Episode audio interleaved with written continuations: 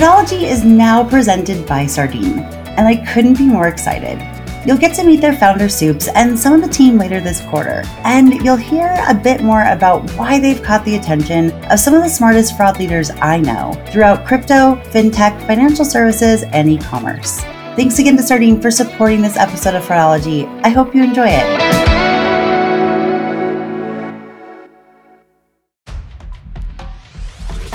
Welcome to this week's Thursday episode of the Fraudology podcast, where we dive into the science and study of online fraud from the perspective of an e-commerce fraud fighter. I'm Karisse Hendrick.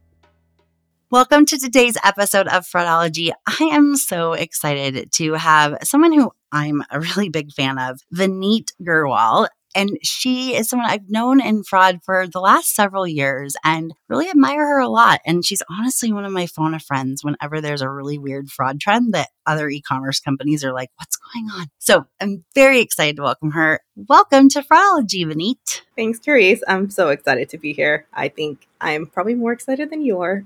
I don't know if that's possible, but can you... I honestly just didn't look it up.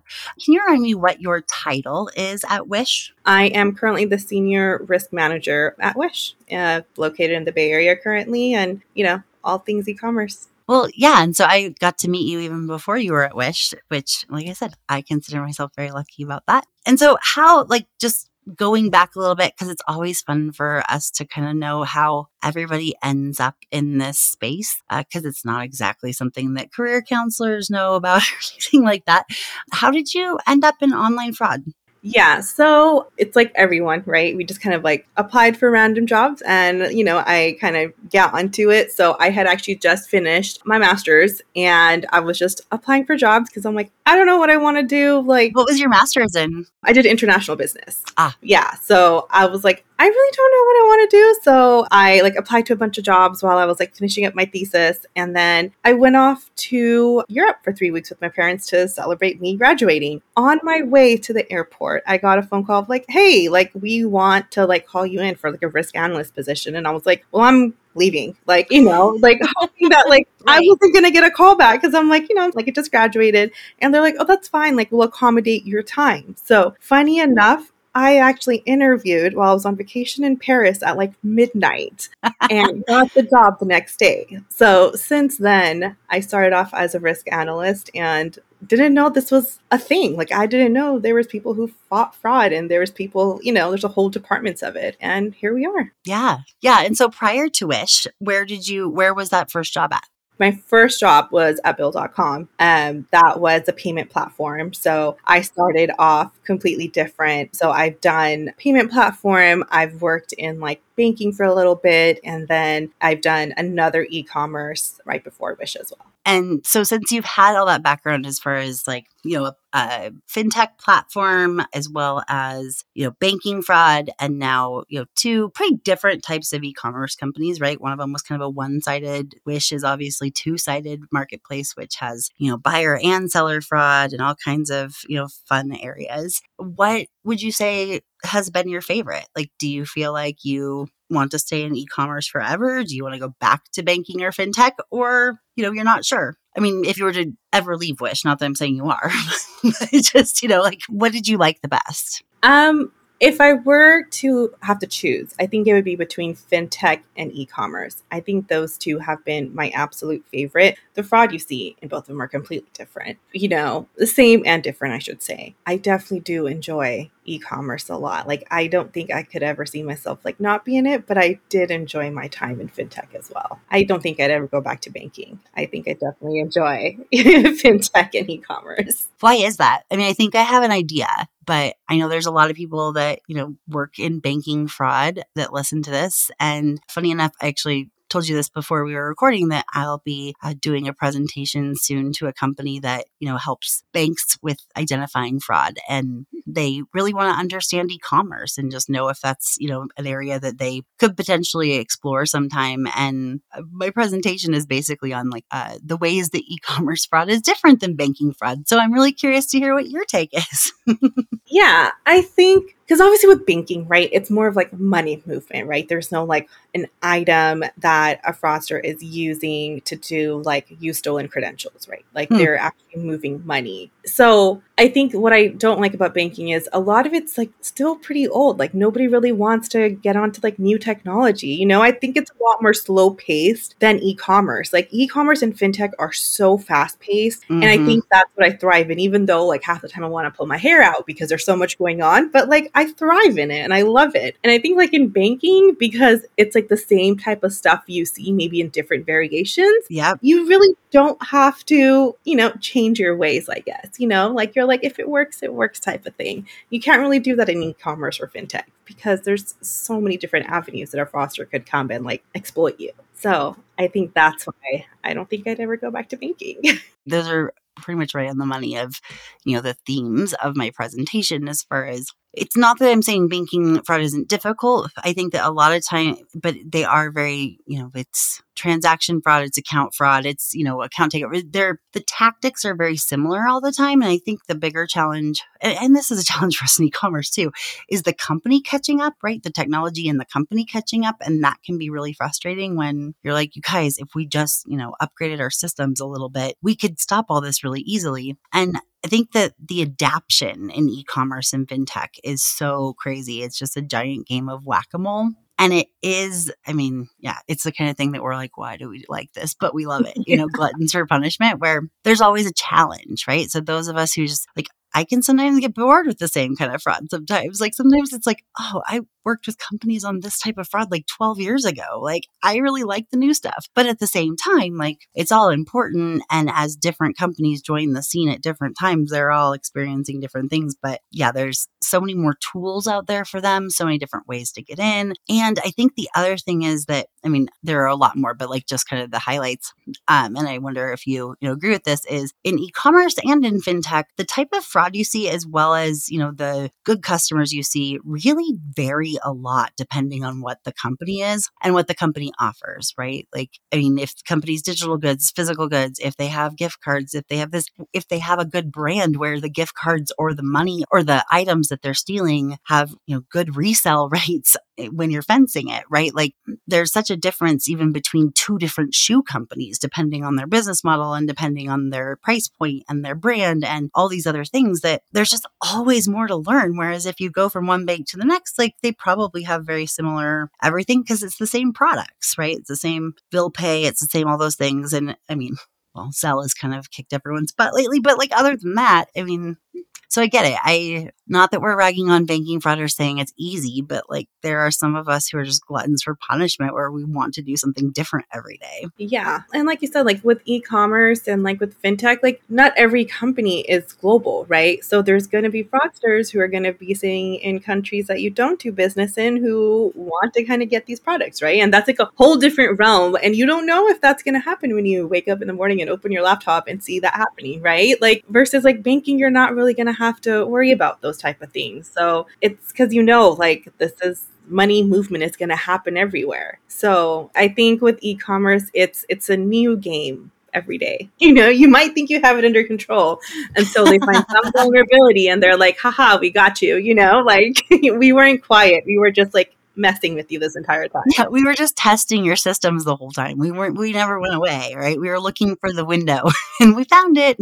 And I mean, it's two parts exhilarating and, you know, 1.5 parts frustrating. So, I mean, but it's something that I think that those of us who kind of grew up in it, I think in a way, like enjoy it as well. It's fast paced and it means you'll miss some stuff, but it's constantly evolving. And I think the most important thing I've seen in working with somebody, you know, and talking with so many awesome people in fraud like you is the people who run fraud programs who are keeping up with the fraudsters, who are adapting their mindset with the fraudsters and like, okay, They don't do that anymore. They do this, right? Like they no longer get dumps of lists from data breaches. They're now, using Mod 10 algorithms to figure out, the next credit card before it even comes in the mail. Okay. They're now doing ATOs because they know that they don't even have to buy stolen credit cards. They can just, and people use the same password all the time and it's easy and, all of that. So, I've had fraud where I don't use this credit card at all. It's like in a drawer somewhere and fraudsters somehow get it. I'm like, how? It's not even on a website. It's not in any of my accounts. Like they're just getting so good, And it's like, I work in fraud and I'm like, so when I have to call the bank and they're like, well, did you make sure to change your passwords? I was like, I work in fraud. You don't need to tell me this. You're also like, I wonder how many people actually and a lot of times the bank, so like the stuff that the bank say, like, it doesn't work anymore. Right. Like, did you keep your credit card in a safe location? Did you give it to a waitress at a restaurant? It's like, guys, yes, that can still happen, but it's usually more likely to have malware on the system and, all of that than it is to, be the cardholder's fault. But yeah, and I think that the other thing is you're not just keeping up with the fraudsters, you're keeping up and changing your mindsets on good customer behavior too. I've talked about this in past episodes, but like so many more consumers use VPNs than ever before because, if you're working from home or that's what they hear on security podcasts or technology podcasts or whatever, and that's what they think is safe. So now if you're using a fraud system that says, oh, they're using a proxy, they must be bad. Well, that was like 8 years ago, guys. And now, fraudsters have moved on to much harder to detect proxies, or they're straight up logging into the infected device and making a purchase as that person on their account without the person ever knowing. Like that's not, so now when you're looking at, like, if you don't adapt to good customers too, then you're, canceling way too many good orders. Yeah, no, 100%. That's what, I've seen a certain fraud attack where it was like, they were pretending to be a business, like a government business. And I was like, I don't know. This is weird, but they were logging in from that location. The IPs were coming from there. Like the whole package looked amazing until you're like, I don't know, would they even be using your platform? Like this is suspicious, right? Right. I don't know. Right. Like would they actually be doing that? Would government agency be buying online? Sometimes for gift cards, like, at a coffee shop or something like that, but not necessarily like a, physical goods marketplace. Yeah. And even in like on the platforms, like I don't think a government agency would be using a payment platform, like to be paying vendors or like, right, yeah. You have your own like AP system, government AP system. Yeah. And like, but that's how good they get. Like they go to like the exact cities and the exact locations now where like a VPN and a proxy, like you said, that's old. Like that's what the good guys are doing. So you're canceling that. Like you're done. Yeah. Yeah. It's the same thing with, ABS and CVV and stuff like that too, is I'm often telling, clients like, we can't trust that anymore because usually the good guys or the bad guys are the ones that have the information. The good guys are the ones that finger it or get it wrong. Like we can't, that was, 10 years ago, sure, we could rely on that, but we can't now. We need to rely on more outside information.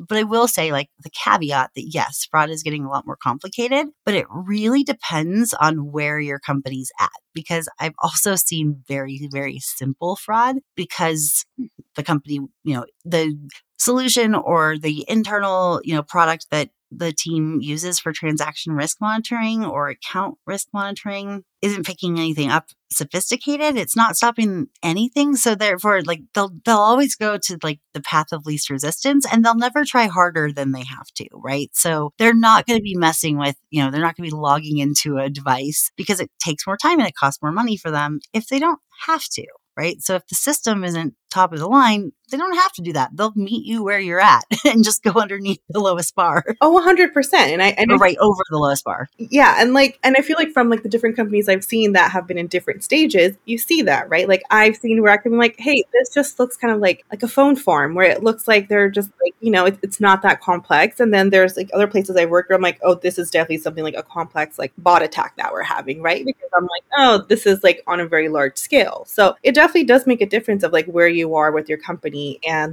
how hard they need to try. Like, why would a fraudster want to try harder than they need to if they're going to get what they want with least resistance and easy access, right? So, and I think that makes the difference when you're looking into your providers and you're looking into your approvals and your chargebacks is think of it as how hard is it really, right? Put yourself in a fraudster. If you wanted to defraud this company, how would you do it? And start there.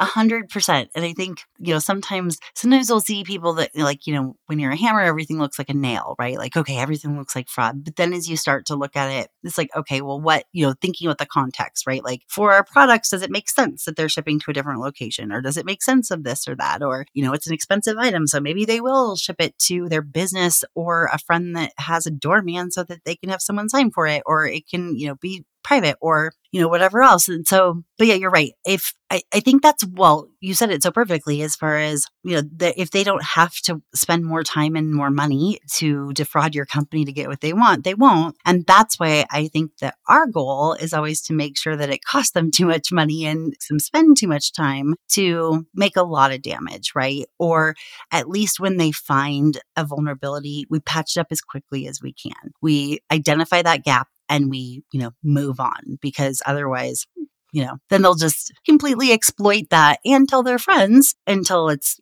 done. Yeah. And that could grow so fast. I mean, I remember, and this has stuck with me when I first started working in fraud. I remember I saw this one new account getting created, and I saw her creating an AP account and then also creating accounts to get paid into. And I'm this is weird, and me being new in fraud. And I'm let me ask my manager. And they're oh no, we've seen this before. And I'm I don't know, this seems weird. If I was this person, they're no, it's fine. All right, let it go. I'm new. She's paying herself, basically, yeah. Right? From one account to the other, right? Yeah. And I'm and this is a business platform. Right. Back from the weekend, complete chaos. And I'm I knew it. I just wanted to be I told you, but you can't do that. I'm being the new person, but it's well, I mean, honestly, I feel being a fraud fighter at any level, especially sometimes at manager level, as you know, sometimes the biggest thing you have to learn is how to bite your tongue when you really want to say, I told you so, because it happens so often. Oh, you guys want to, do this big promotion? Well, I'm a little concerned that this is going to happen and this is going to be exploited. And what happens? I've had more than one client call me the fraud psychic, and I'm no, I'm not not psychic. I've just been doing this so long, and they're actually really predictable. When you've been around it so much, when you've studied it so much, it's just I don't know, people that study animals in a different ecosystem, right? They're pretty predictable when you know what tools they have and what their current MO is and what they'll go to next. Yeah. And you also a certain type of year, the geo location, right? A holiday, you're able to tell, is this promotion easily, you said, exploitable, right? Could they just create a bunch of accounts and just keep giving themselves referral money, right? Is that something that they could do? These are the type of things that you need to think about, right? And a lot of times they're just no, this is going to help our approval rate by X amount or whatever. But you're okay, but how about the repercussions of it, right? So I think that's always and that's what fraud teams, I feel they say we're the Debbie Downers, but I'm we're just being more realistic, because we're hold on, you guys see the front part of the rainbows, but then we have to deal with the storm at the end of that comes through, right? And and I love saying that, and when my team gets frustrated, and I'm that's just something that we have to, it's always going to be rainbows for other teams, and that's not always be the case for us. Yeah, we're the ones that have to deal with the storm and all of that, and the damage that storms cause. And that reminds me of something else that someone that we both know in fraud has said before. And I think she was telling it to me kind of out of frustration, but it's one of my favorite. I kind of quote her all the time about it, because she was I'm not cynical. I'm just skeptical. It's true, though. You have to be when you're in fraud. Well, yeah, not just because we see it all, but that's our job, right? It's like you said before, it's our job to think about how can people get through this, right? What can they take advantage of? And then we're not always going to know, right? Because sometimes it's the lowest level of, manipulation, right? The retail community in November, and I talked about this on the podcast before, had, you know, the master manipulators, and they were just doing low level address manipulation to really exploit, I would say, like 75, 80% of the systems that online merchants use. I mean, there's really only two tools that I know of that were finding it from the jump and that were stopping it before their merchants even knew about it. But it was so easy, right? They were just doing like 123A Main Street. And because they had already shipped something to 123 Main Street, the system didn't match it because, oh, that's a whole new profile. And, you know, we never would have thought of that ahead of time. But then afterwards, I was like, gosh, why didn't I think of that ahead of time? Like, that makes so much sense. And that wrecked some companies. I mean, it didn't, there were some that, you know, some of you guys got through it pretty quick or were able to identify things. And I remember being extra impressed with you during that time, just because you were so helpful to so many companies, because you noticed the details that a lot of people don't in behavior, as well as in like the smallest details. And you literally, I don't know how you, I've never asked if you have a photographic memory, but I'm like, I mean, I remember being able to remember some of those things, but like just the way you rattled it off and we're like, oh, da da da da da da. And like, it was so helpful to the rest of the group because, you know, a lot of the companies that are bigger, you guys are the targets first. So you see it first and you've got to, you know, figure out how to swat the fly as quickly as possible and get them off your systems. Yeah. I mean, you have to, otherwise it hits your approval rate, right? And then not only it hits your approval rate, then you're going to get chargebacks and then you're going to end up in the programs. It's like a never ending snowball, you know, like if you just let them keep growing on your system, it's going to hurt you in so many different ways. Well, yeah. And so let's, you know, that's really what we wanted to talk about today a little bit, or what I wanted to kind of pick your brain about was on approval rates, because I'm still kind of recovering from looking at all the data in the fraud survey for the Fraudology Benchmarking Survey, which was sponsored by Forter. I still cannot thank them enough for that. And, you know, one of the things, so there were two things I was just like, really? And I will say the way we asked this first question is frustrating to me because I really wanted people to stack rank it. But because of the research company we were working with, we couldn't do that. So we weren't able to ask what was your first and what was your second. But what we asked was, what are the two top metrics, you know, that you use to kind of guide you, right? Or, you know, that you're looking at for to understand how good your company's doing, how good your team is doing, was there room for improvement, et cetera. And only 32% of the 457, but still that's insane. It's more than any other surveys had. The 457 merchants that answered it, only 32% of them had approval rate in their first or their second metric. That is wild because I feel like that is my North Star constantly, is my approval rate. I know. That's what I would expect too, right? Chargeback rate was more than that, but it was only at 45%.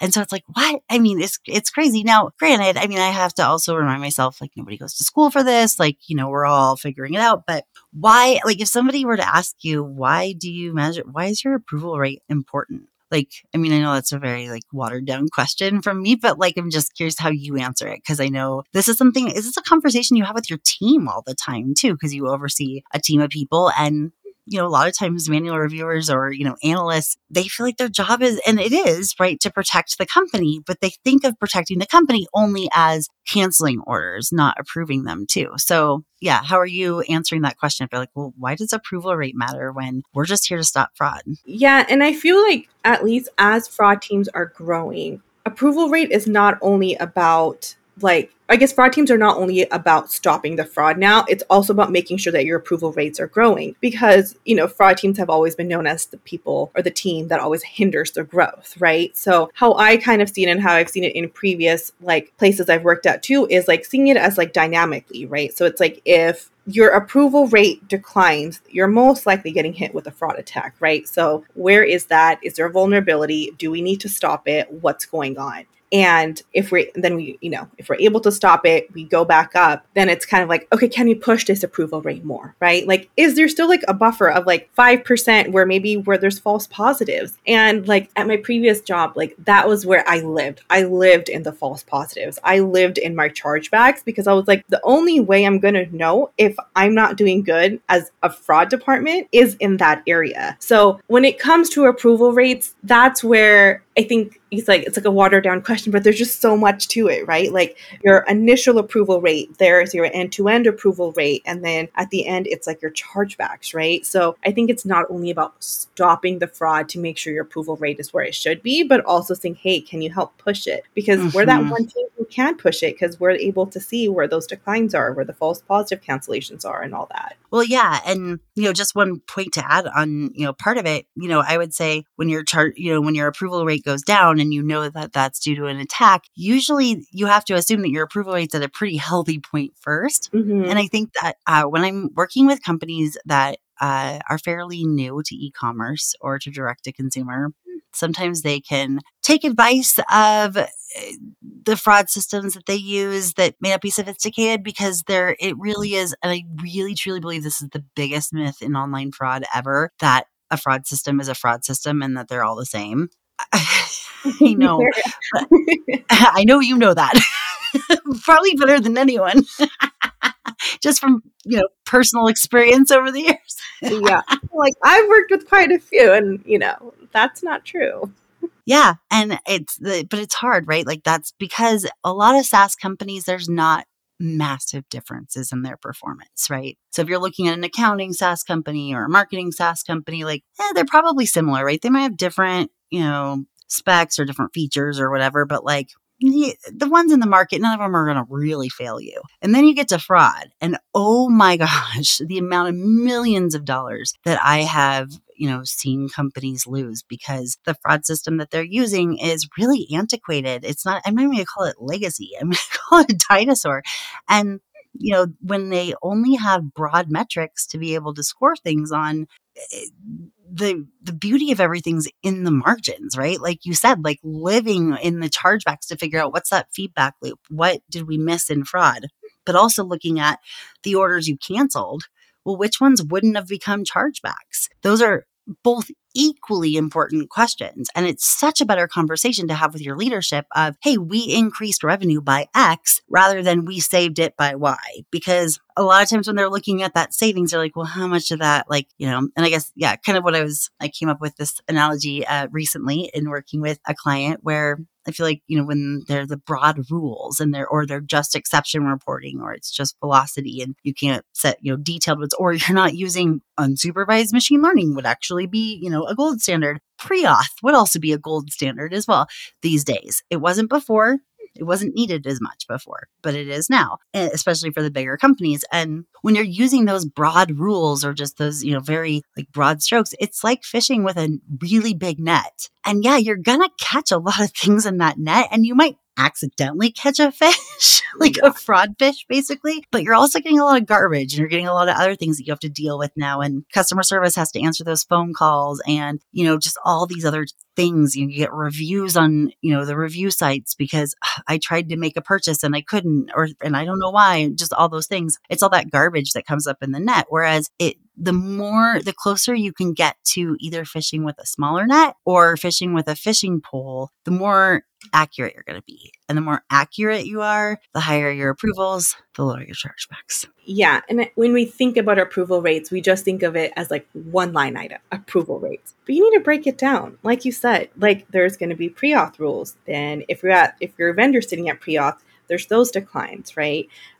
Issuer declines, right? If you have something in post-auth, you're going to have those rules, those declines, and you have your manual review declines, and then you're going to have your chargebacks, and then you're going to have your approval rate. I think by breaking it down line by line of what your approval rate consists of is going to help you increase your approval rate. Also see where the vulnerabilities are, right? Like where is the fraud getting in? Is it getting in at pre-auth? Is it getting in at post-auth? Is it getting into your manual review team, right? Like that's one of been my biggest feedback lately has just been like, if it's the manual review team that's getting it through, like, okay, do we need to retrain you? What do we need to do, right? Like there's obviously, there's bias. Everyone sees fraud in a different spectrum, right? So giving that feedback. So I think when it comes to approval rate, it's not just one line item. It is multiple layers that you kind of need to like slice and dice to see where is everything. Like you said, like when you take out that net and there's all that garbage, where does it fall in that funnel? 110%. And that's something, I don't know, there was on one of the episodes I did in the last couple months on false positives, I kind of had a rant about how it seems like a lot of fraud leaders, and I understand why we're tired. So like, I get that, but a lot of fraud, especially after COVID, as her eyes get really big and she nods really strongly, because I know it kicked everyone in retail, but especially, and marketplaces in general. But I think that I'm starting to see this trend that I don't like, where people are like, well, as long as we keep our chargebacks under X and as long as we keep our approvals over Y, then we're fine. Or, well, our vendor tells us that this is a good approval rate. And I'm having a hard time saying it with a straight face to you especially, because I think that's one of the things that we are big kindred spirits on, is like, there's no acceptable level of loss. Like, let's keep improving. Let's keep going. Let's see how much money we can bring into our company, because that's, you know, that's our stock. That's our, you know, revenue. That's our salary. That's our bonuses. That's our, you know, promotions. That's just our lifeline. And that's also the autonomy that you get as a fraud manager, if you're able to increase those, or, you know, in risk. And then, you know, let's keep knocking down those chargebacks, right? Let's identify them. Let's figure out what's the difference between fraud and not fraud, or what's the different buckets of those, because you're going to solve them in two different ways. If you aren't doing those two things, like, then you're just kind of there, right? And that's something that you and I both get frustrated with. And unfortunately, it feels like some vendors are happy with just like and I think that's part of why we've gotten comfortable, because the way that contracts are written out sometimes. Right. And vendors live in the margins, right? Like, they are also a company that is there to make money. So that's where they live. They live in the margins. That's where they make the money off of. That's where they make their money, right? Exactly. So it's like, you, at the end of the day, like, it's a partnership when you have vendors, but that doesn't mean you give them full trust, right? Like, you do need to check what they're doing, if they're rule-based or if they're machine learning-based or if they're both. At the end of the day, like, you still need to check, like, hey, are you updating your models? Is your model just my model, or are you throwing all your merchants into one model? And there could be a ticketing merchant in there, and there's an e-commerce, and there's a fintech in there, and, you know, and that's gonna cause your approval rate to dip. Oh, if yeah, there's an attack happening in ticketing, but you're like in fintech, right? Yeah, and your orders are gonna look completely different, like we said, right? But yet you're all in the same model, which that is out there, right? And that's what I've been kind of sharing with some of the newer merchants lately, is here's how I can tell you that different fraud products are performing at different ways, because they're all identifying fraud in different ways. If they were all identifying fraud in the same way, then sure, you could probably say they were similar or they all have a similar outcome. But no, some of them are saying if this and this and that. Some of them are just saying they're relying on information that's no longer, or that's not at all reliable. Right? Like, I'm pretty sure I've shared this on the podcast before, but several months ago, I had a client that was really set on using ABS as a strong data point. And there's actually a lot of merchants that do that still. And they were really confused because when they looked up a bin, it was prepaid, even though they could get chargebacks. So, you know, some prepaids you can, some you can't, but like, they were getting chargebacks on it. And they were like, I don't understand. It said AVS bill ship. Why? I'm like, well, why would there be an address match on a prepaid? Like, have you ever bought a prepaid at the gas station or a grocery store for a friend? Like, they're not putting that in. And then I double checked that with the processor that processes for prepaids, because I'm very lucky to know some great people. And he said that it was industry standard for all prepaids to just answer back why, because they want those cards to go through. And I said, well, what if you get a chargeback and somebody responds, well, it was ABSY? He's like, well, we'll deal with it, but we'll probably still decline it. And, you know, so that's one reason why you can't rely on it. It's one data point that should never be something that's decided upon, has any weight anymore, right? That's another thing. The things we could rely on before, we can't rely on anymore. And I don't think you should ever have only one data point determine a solid decline or approval. Agreed. Like, yes, that should not be your say all end all to an order, right? I mean, we know we're good shoppers. Like, you know, if I order something online, like, I'm not going to charge it back, but I might use somebody else's credit card, or I might not be where I'm at, so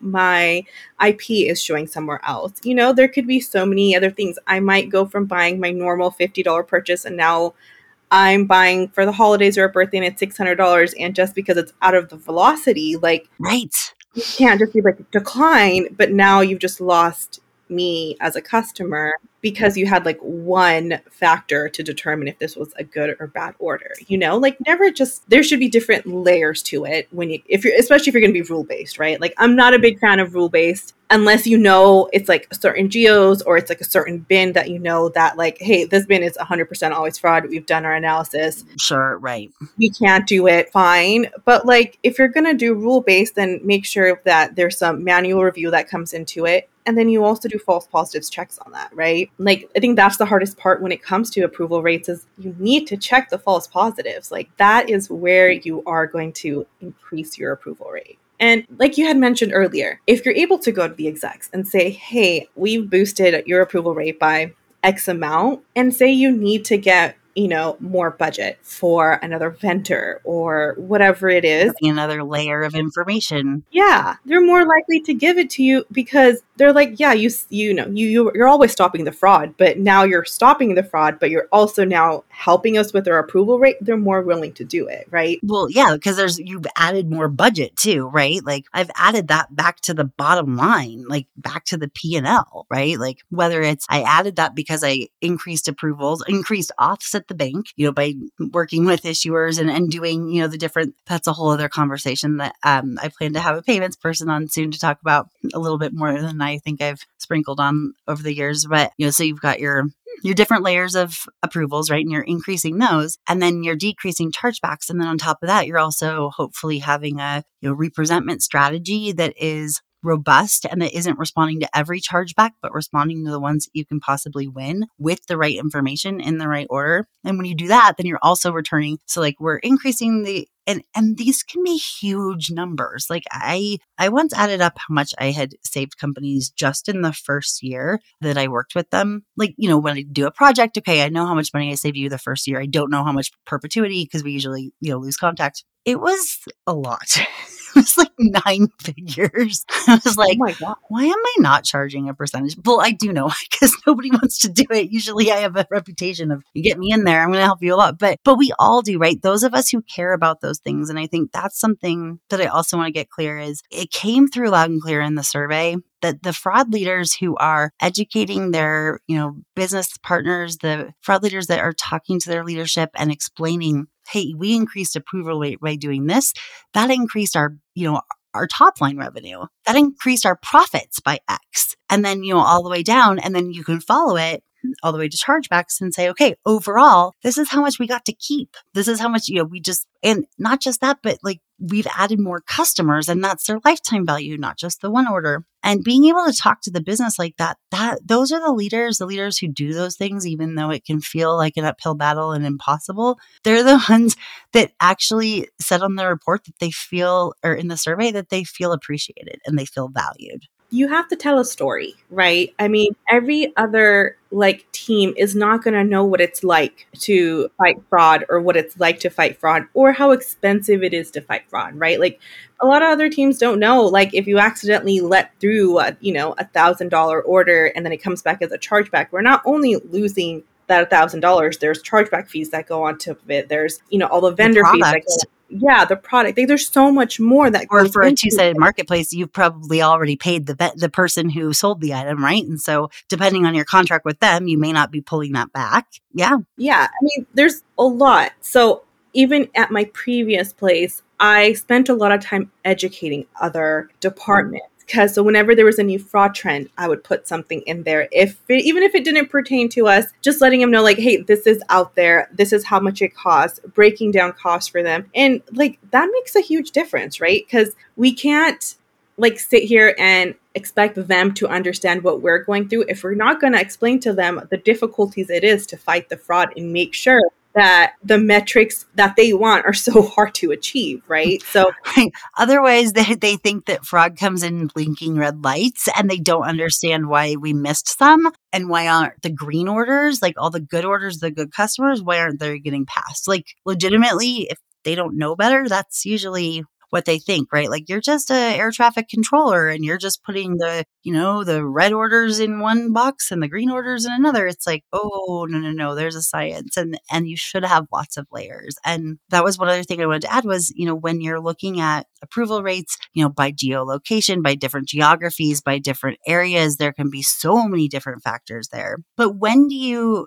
decide, hey, we need more information, we need more layers of data, or we need another vendor, or we need like what levers to pull? What's some of the advice you have there? So I think when it comes to geos, it's tricky, right? Because there's obviously certain geos that are just more riskier. They're more fraud prone, right? So you're going to have to tighten the risk strategies a lot tighter there than versus in other parts of the world, right? So I think the biggest thing is don't put a blanket when it comes to all your rules or like your models, your vendor, your approval rate, because your approval rate per geo is going to vary depending on the type of fraud. And you also like EU, for instance, like they have a lot more like compliance stuff that we have to go based off of, right? Because they're more stricter than say we are here in like Northern America. Oh yeah. So that's something to take into consideration when you look at approval rates. And when it comes to like your vendors, like that's something I think that is also is making sure that your chargeback rate isn't just like a blanket chargeback rate, right? Make sure that you break down that chargeback rate by your geo, right? Because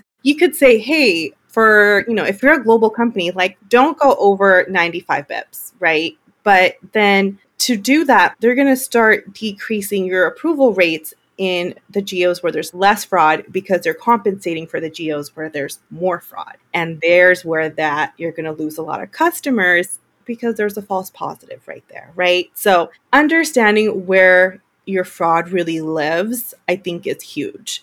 And again, it's going back to those layers and layers of approval rate of knowing like where these declines are coming from in these geos, right? There are certain geos where you're going to get the approval rate like declines right off of at the issuers. And then there are certain geos where the issuers let everything through and they don't get caught until they get to your vendor, right? Or like your manual review team. Or if they don't get caught on those two layers, you're screwed on chargebacks. Yeah. And then you're going to have beautiful emails coming in saying, hey, you're part of the chargeback program, right? So well, if you think those emails are beautiful, I'm kidding. I used to call it being on the naughty list. It is. It's like, you know, it's like by the time you get through like the end of the month, you're like, oh, another month with not those like emails in all caps that tells you that you're in the program, right? You're like, oh, save myself, right? But yeah, I think when it comes to geos, you really need to understand. And each geo has different like holidays. And I think that's like one thing I've always said, like even when I worked in other places, is you need to understand that there's different holidays. So if you're like, oh my God, there's a spike in, I don't know, August, it must be fraud in a certain geo. Well, is there a holiday? Is there, you know, is there something going on? Is that like their Black Friday? Look at that, right? Like, yeah, like 4 or 5 years ago, I mean, it was before COVID, right? But I think it was 2018 or 2017 when a lot of companies reached out to me. They're like, holy cow, like our sales from, you know, Asia, especially in China, like skyrocketed. They went up like 10 times on November 11th. And it's like, oh, well, that's Singles Day in China. It's like a new holiday. Like it's almost, it's not like Prime Day, but it kind of is, right? We're like, it's the reverse of Valentine's Day where they're saying, buy yourself a gift because 1111, right? So that's, you know, that was something that was really a surprise at first because a lot of companies in North America, like they were new to that market. That's a fairly new made up holiday. Good job, Alibaba. And, you know, then they didn't know what to do. It was like, oh my gosh, it's fraud. And then now it's like, you know, those of you that have geolocations and, you know, geographies and, you know, websites in China know, okay, November 11th, we have Veterans Day in the US and we have Singles Day in China. And it's going to be really, really busy. Like I think there was a retailer call last year or the year after on November 11th. And I was like, should we just cancel this now? So you guys are going to be a little busy. Yeah. No, 100%. And I think like as companies have grown, right? Like before maybe a lot of companies weren't so global, right? Or they were just in part of like North America and maybe EU and they weren't as global as companies are going now. Like no one really thought of that. But as you're kind of expanding to LATAM, Asia, like different parts of Europe, like these are things you need to start thinking about, right? Like you can't just say like, you know, if there's, I remember when I was like studying abroad in Barcelona, like I remember like Thanksgiving is a thing here. It's not a thing anywhere else, right? And so in November, they're like, oh, like, you must be bummed you're not home. And I'm like, why? They're like, Thanksgiving. And I'm like, oh, that's really nice of you guys to know that Thanksgiving happens and it's a huge thing, like back in, like, you know, in the US. I was in Paris the week before Thanksgiving, actually training a manual review team for North America in 2019. And they thought that Thanksgiving was the week before when it really was, because, you know, it's not always the same date, right? So it was like the date of it last year was this, you know, and they're like, they knew the same thing, like, oh, you're missing Thanksgiving. And I'm like, no, it's next week. Also, I mean, other than getting to see my family, it's not really, I mean, and eating, like, it's not holiday I celebrate, but still, like, you know, if I'm going to get paid to go to Paris and train someone, I'll do it on Thanksgiving. Like, I'm not, like, I could eat there too. Don't worry about it. Yeah. I'm vegetarian, so I don't care about turkey. Like, it's fine. But, yeah, so it is funny how, like, yeah, some, it's like geographies know ours, but we don't always know theirs. Right. Yeah. And I think that's like the biggest things as I've kind of like gone from different like companies. It's like, you know, some places will pick up on that and they know, versus like others are just so used to like, oh, well, it's like, you know, it's September. What's the big deal? And I'm like, well, holidays, like, you know, they happen in different places at different times, you know, and you also have to think of like different parts of just the US when we think of like Christmas, right? There's a lot of places that maybe start doing their Christmas shopping early because they need to fit their budget, right? Like, that's something that you need to look at when it comes to your customer base as well, is like, don't start declining their stuff because you see a certain spike. Like, see, is this something that's normal over the years, right? Like, and I think how common is it to ship to a family member so you don't have to pay for shipping? Exactly. Like, or just taxes. I mean, where I live, like, taxes are so high. Sometimes I'm just like, I'm going to ship it somewhere else because I get to save like 50 bucks. Well, yeah, you have a million cousins, so you can just be like, hey, I probably have a cousin in a state that doesn't have tax. I'll just like, exactly. I'm like, I'll see you in a couple months. Like, just hold off onto it. You know, like, that's something that you have to think about. Yeah, if it's a big purchase, sure.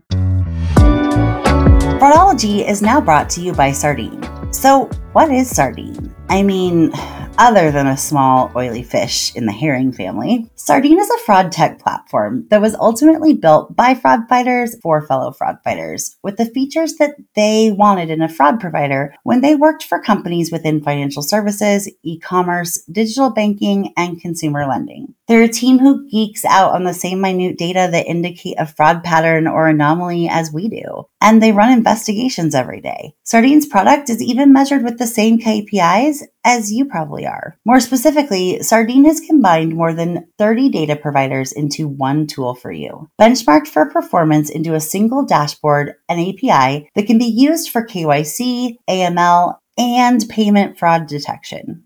But crucially, they also allow Sardine customers to use their own data, to access their own data, as well as the results from all data providers they work with and the features Sardine has created, as their customers, need to use them. There's no more mysterious black box that calculates the risk of new accounts, logins, or transactions and magically turns them into a score that was most likely based on attributes that look risky to other business models. For some clients, they use Sardine as their full stack for all account onboarding, transaction monitoring, case management, etc. Others use them as a sophisticated data provider. Basically, Sardine fits to you rather than vice versa. So, if you want to see for yourself that the product you've always wanted finally exists, you can book a demo at www.sardine.ai or by clicking the link in the show notes for today's episode.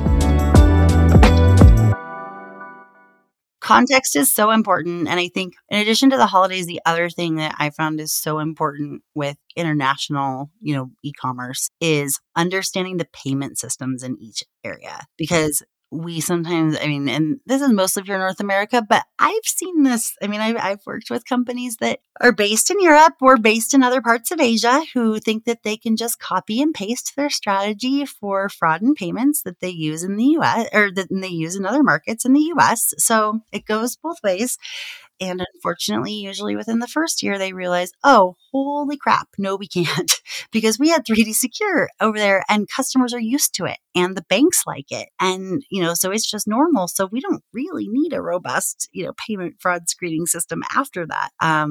It's not the same here. So I think it's important to understand the payment system, right? Like, is it a country that just has, you know, two systems? Because a lot of them aren't cards, right? Or they're, you know, SEPA debit in, you know, Germany, or like, how does that work? work and what's the context and how are you going to see that spike in that area, or how are you going to, what's normal and then what's not normal, and how do you get ahead of whatever losses there might be. And even if you have a provider that's paying you back for chargebacks, you're still on the hook for the number of fraud claims. You're still on the hook for the number of chargebacks. And that can be a painful lesson for some companies. That's why, to your point earlier, and I'm so glad you said it, because I feel like I've been the only one who said it sometimes, is, solution providers, yeah, you're their customer, but at the end of the day, they're caring about their bottom line. And sometimes if it's chargeback guaranteed, they're going to cancel more orders because they can't afford to approve more and lose the risk, or they're going to be steering you towards a model or a contract or some type that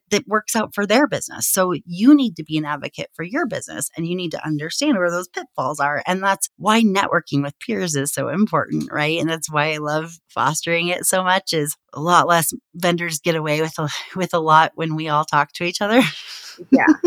100%. I mean, just the tiny things in contracts that you think you're like, oh, I got them. This, this vendor is going to give me X amount approval rate. And then you don't get it after you sign it. You realize there's a loophole. Oh, there's a loophole. If you go down to page 20, clause 5, here's everything that we're not including. That's why you need to read it. As much as we're not lawyers, that's something that you have to do. I feel like as a fraud fighter, you have to be your own lawyer. You have to be your own finance person. You have to be everything, because no one else is going to understand these nitty gritty details. Right. Yeah. It's so true. I mean, it's really important to have a legal department and have them, approve it. But they're usually looking at things like, the arbitration or the legal stuff, right? This state, what state it's going to be in and all that stuff. They don't understand basis points. They don't understand, approvals. They don't understand, the loopholes. They don't understand the this and the that, or what they really will pay you back on and what they won't. And all those little things. I always insisted on reading our contracts, and I know you do too. And we've both found some very interesting things in them before. So interesting. Yeah. And it's, even if it's a great vendor and overall they have, a good product, it's just the name of the game, right? I mean, especially if they've taken venture capital funds and investment funds, they have bosses too. And so they're not there for goodwill, right? They're not volunteering to stop your fraud. So you need to be holding them accountable. And there have been some merchants who have made decisions, well, we don't, we'll just outsource and we don't need someone, guarding the hen house, so to speak. And I'm like, well, then you're essentially allowing the fox to guard the hen house, because they're going to make the decision what's best for their company. And it's not that I'm saying they're a bad vendor. I mean, some of them that do that are worse than others, but it's also just understanding business and understanding no one's going to advocate, just no one manages your career but yourself. No one's going to advocate for your company other than yourself. And if you speak this language and you understand, what that means and what this means, then you have to be the one that advocates. And even if that means be annoying, well, the squeaky wheel gets the grease sometimes. Yeah. And no one knows your data better than you. And I think that's what it is. Or your customers too, right? Yeah. And as a fraud fighter, you see everything, right? You see the approval rate, you see the declines, you see the chargebacks, you see the refunds, you see it all. And you, as kind of the person who's going to be the owner of these vendors, you have to look into that, right? You don't want to end up getting stuck into a contract where you thought it was going to help your approval rate, but because they have all these stipulations in there, they're not going to approve it. That's, at the end of the day, it's going to hurt your bottom line. Mm. And that's something that you need to think about when you, with vendors, I think especially, you're a business who's trying to run. They're also a business that's trying to keep the lights on and make right there. Like you said, they have people that are holding them accountable. So you have to hold each other accountable, just like how they come knocking on your door. If you change their traffic, you have to go knocking on their door when, your approval rate or your chargeback rate goes up or down, right? That's something you just have to do. And it's not, if it's being annoying, it's being annoying, but I'd rather be annoying than know that that I'm keeping them on their toes and then that they're not getting away. Right. You are so absolutely right about that. And I think the other thing is just, on the topic of vendors, just because they tell you something is impossible, that doesn't mean that it's true. I don't know how many times I've heard, people say that they're on an exclusive contract or that they're on a 3-year contract or, that they're on these things. And it's that can be changed. I mean, just because they said that it has to be 3 years doesn't mean it does, right? Maybe they set you on a contract at a certain volume for 3 years. Okay, well, if you grow, then you can put all your new volume somewhere else. And then when you're putting your new volume somewhere else, you're like, oh, wow, this is outperforming it. Okay, well, now you're not holding up to this end of the contract, so we can make it null and void. Like, there are things that can be done because, again, you're not paid by your vendor, right? You're paid by your company to get the best for them and, have the most number of customers who are paying with their own payment method get through seamlessly as many times as they want to shop, right? You're just supposed to catch the 1 or 2 or 3%. It shouldn't be, 10 or 15 or 20 or anything else. That's my thing is I always say put yourself in the shoes of the customer. If this was you trying to place an order, wouldn't you get frustrated? And that's always kind of the question that I've always said to the team as well. They're should we refund and block? 100%. Would you want the company that you shopped at know that it was fraud and they just kind of let it sit there? No, you'd want them to proactively save your money so you don't have to go through the hassle of, especially if it's on a debit card or something else where you don't get the money back in your account until the chargeback has been closed out. Well, that can be 45 days. Mm-hmm. I had to open up my 19-year-old credit card not too long ago because her debit card number got stolen. And she was like, wait, I had $700. They just took it and they aren't giving it back till the end. I'm like, okay, well, now it's time to, it was something that was on my list anyway, but just, yeah. Yeah, no, I think that's huge when it comes to vendors is test them against each other, and until you don't really kind of scare them that you might leave, they're going to stay complicit. They're not going to want to outperform or move your approval rate, or they might move it for the time frame that you're watching. And when they know that you're not watching that approval rate or chargeback rate anymore, they're going to kind of bring it back down so they can, again, make that margin, right? So that's something that you need to look at is keep them on your toes. And if they're pulling that stuff, is that a partner that you want? Exactly. And I think that that's huge. And it doesn't matter what type of vendor you have, right? I've worked with vendors that are just 100% rule-based. I've worked with vendors that are 100% machine learning. Or just verification vendors, right? Or IDV or whatever. Yeah. Yeah. They're all a business. Yeah. You really need to go in and just keep them on your toes and have pilots going, even if it's yes, it's a pain because you need to, there's engineering work that goes into it. And, then you need to get everyone else on board and all that stuff. But if it's going to help your approval rate and it's going to bring in more customers, then yeah, do it. I mean, chances are you've already risen your goodwill with leadership and budget to say, hey, well, I did this much, with just this, guess what I can do with something else, right? Or, hey, our vendor was performing well and now they aren't. And I mean, I can say from my 10,000 foot view of the industry that every 2 to 3 years, there's this mass exodus of, companies that are doing business wrong. And I'm seeing it right now in the tea leaves. It's not that those companies know it's coming, but, I'm a meteorologist of sorts and know, who's going to move or who's leading before that notice has been given. And there are always themes, always for the last 12 years since I've been supporting the industry or so, where it's oh, wow, yep, everybody's getting up and it's expensive to leave, right? It's not fun. You'd rather not leave. Ship up or ship out, right? Yeah. Or shape up or ship out. Maybe that's what it is. Yeah. I mean, at the end of the day, it's a partnership. And I think you can't emphasize partnership any harder is that, yes, you would want your merchants to be honest with you about what they're doing. But then as a vendor, I think you should do the same. And if your merchants are constantly finding new fraud and they're having to deal with kind of fraudsters shifting, you as a vendor should also shift and make your models better or your platform better or something, because right, it shouldn't be being caught in manual review if your system isn't catching it, because at least what you say in all your sales and marketing is that your system catches everything. Exactly.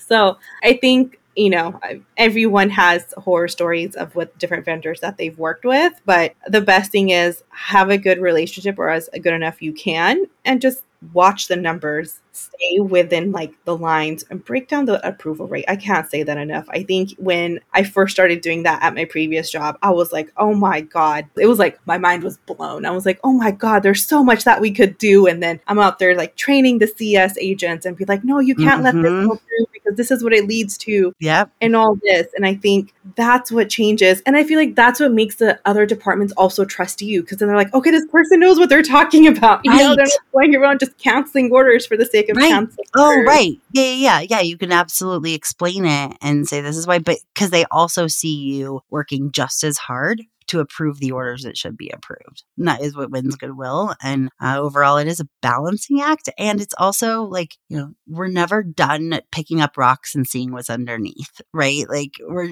just, as you were talking about, you know, in your previous company. And I, you know, remember from then, like just all, there was always so many opportunities and stuff. And it's exhilarating, but it's also exhausting. But then I think the best part is when you look back 2 years later or even 1 year later and go, oh my gosh, we've come a long way. Like I was just texting with one of the merchants that we know in our group just the other day. And they were, well, first they sent me like a rant about a vendor and how they very much disrespected them, like a vendor that was selling to them, not one that they used, but just, you know, that would not leave them alone and that was really not respecting boundaries. And, you know, I'm used to getting those kind of rants and like, you know, there's no purpose. I don't need to respond, but I'm like, well, how did that go at your company if, you know, other people are being contacted? And they said, we finally have like the trust of our leadership, that our leadership just told them to go kick sand. And I'm like, I remember when you didn't. I remember when your leadership was telling you what to do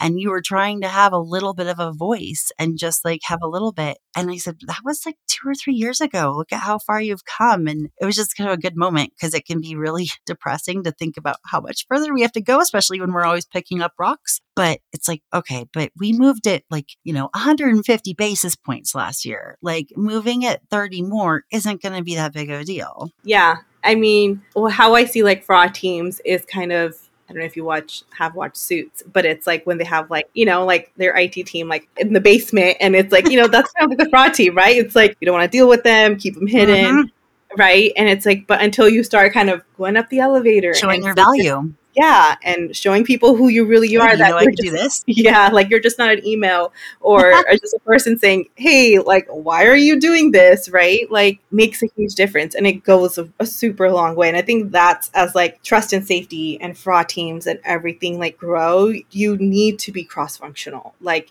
there's no way that you could just work as just a fraud team. Like you need to. When you're siloed, yeah, you'll get cut off. Like your oxygen will get cut off eventually, or everyone will just be making decisions for you and you have to deal with what's left. And we all started there at some point. No, thank you. Yeah. Like, no, you don't want initiatives to get, you know, pushed on. And then, you know, afterwards that certain promotions happened or there's something happening. New business model.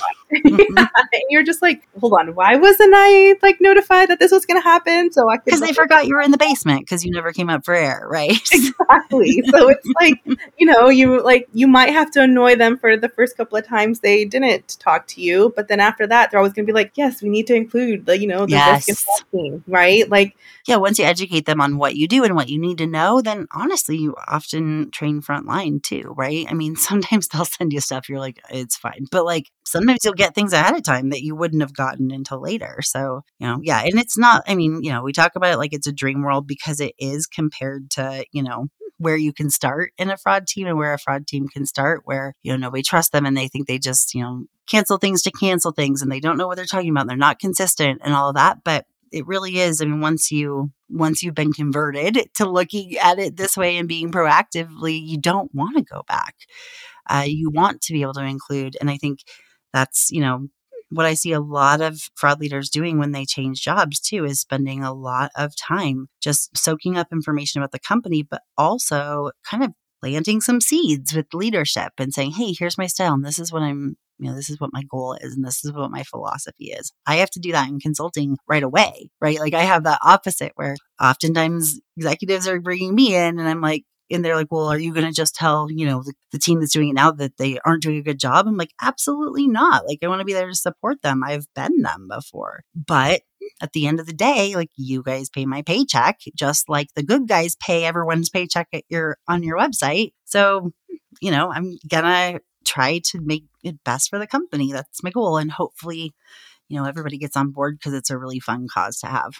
Yeah. I think getting everyone, I think as I've kind of grown within risk too, is that's kind of what I've seen, right? Mm-hmm. Like as much as people have said, oh, like everyone hates dealing with fraud and risk, I don't think that's true, because as much as I've started including other teams, and I remember at my previous job, I used to have one meeting every week where I would bring everyone in from every department, kept them as optional. They came and went as they go. But it was that 30 minutes where I kept them updated of approval rate, chargeback rate. This is what's happening. These are the trends, everyone. And then if they're like, oh, do you need help? If Andrew's like, do you need help? I could help you with this. Yeah. Great. Yes, that's awesome, right? Like, I think from there is when I realized where I'm like, okay, like you can't just be, again, just by yourself in a cardboard box, just like trying to do this yourself. You need to have everyone there with you, right? And I think that's like one of the biggest things. And it could be scary, right? Depending on how large your organization is, like you might not have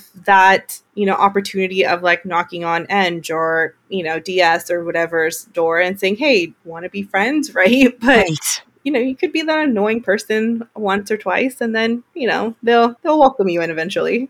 Well, and once you set a track record too, right? Yeah. Like once you earn that credibility, then like you said, it's, you know, easy. Well, I shouldn't be surprised that we, you know, very quickly talked for an hour, and I always enjoy our conversations, whether they're, I'm just glad that this one got to be on air for the first time, but I always learn so much from you, and it's been really fun for me in a selfish way to get to know, you know, to watch you in your career the last several years and, you know, see you really make a really big difference and do some really big things. And I also know that you are passionate about leading your team and training them, and they know that they're lucky to have you. So just like I'm lucky to have you on Fraudology, as per usual, I will put your a link to your LinkedIn profile in the show notes if anyone wants to contact you. I mean, I always say underneath that, no solicitations, please. This is not there. I mean, they probably won't be answered. So like, don't waste your time, because as I'm about to rant on LinkedIn this next week, nowhere in any job description for any fraud manager or fraud leader have I ever seen must reply to emails from salespeople of products that they don't want.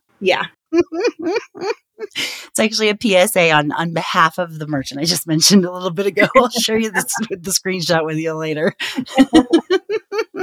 But thank you again for coming. And I hope that you come back soon, because I know we can talk about lots of subjects. And if anyone has any specific questions for you, it'd be fun for them to send them my way, and we'll hop on and do a Q&A. Yeah, 100%. I love this. I'm so excited that I was able to join you. And I hope that we have a lot more of these. Me too. Well, thank you again so much. And I will talk to you soon. All right. Bye.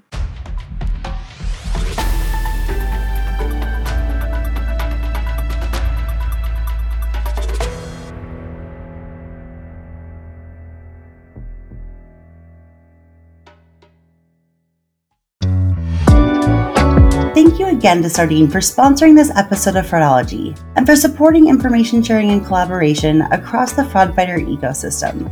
You can learn more about the team and their mission at Sardine via the link in today's episode description.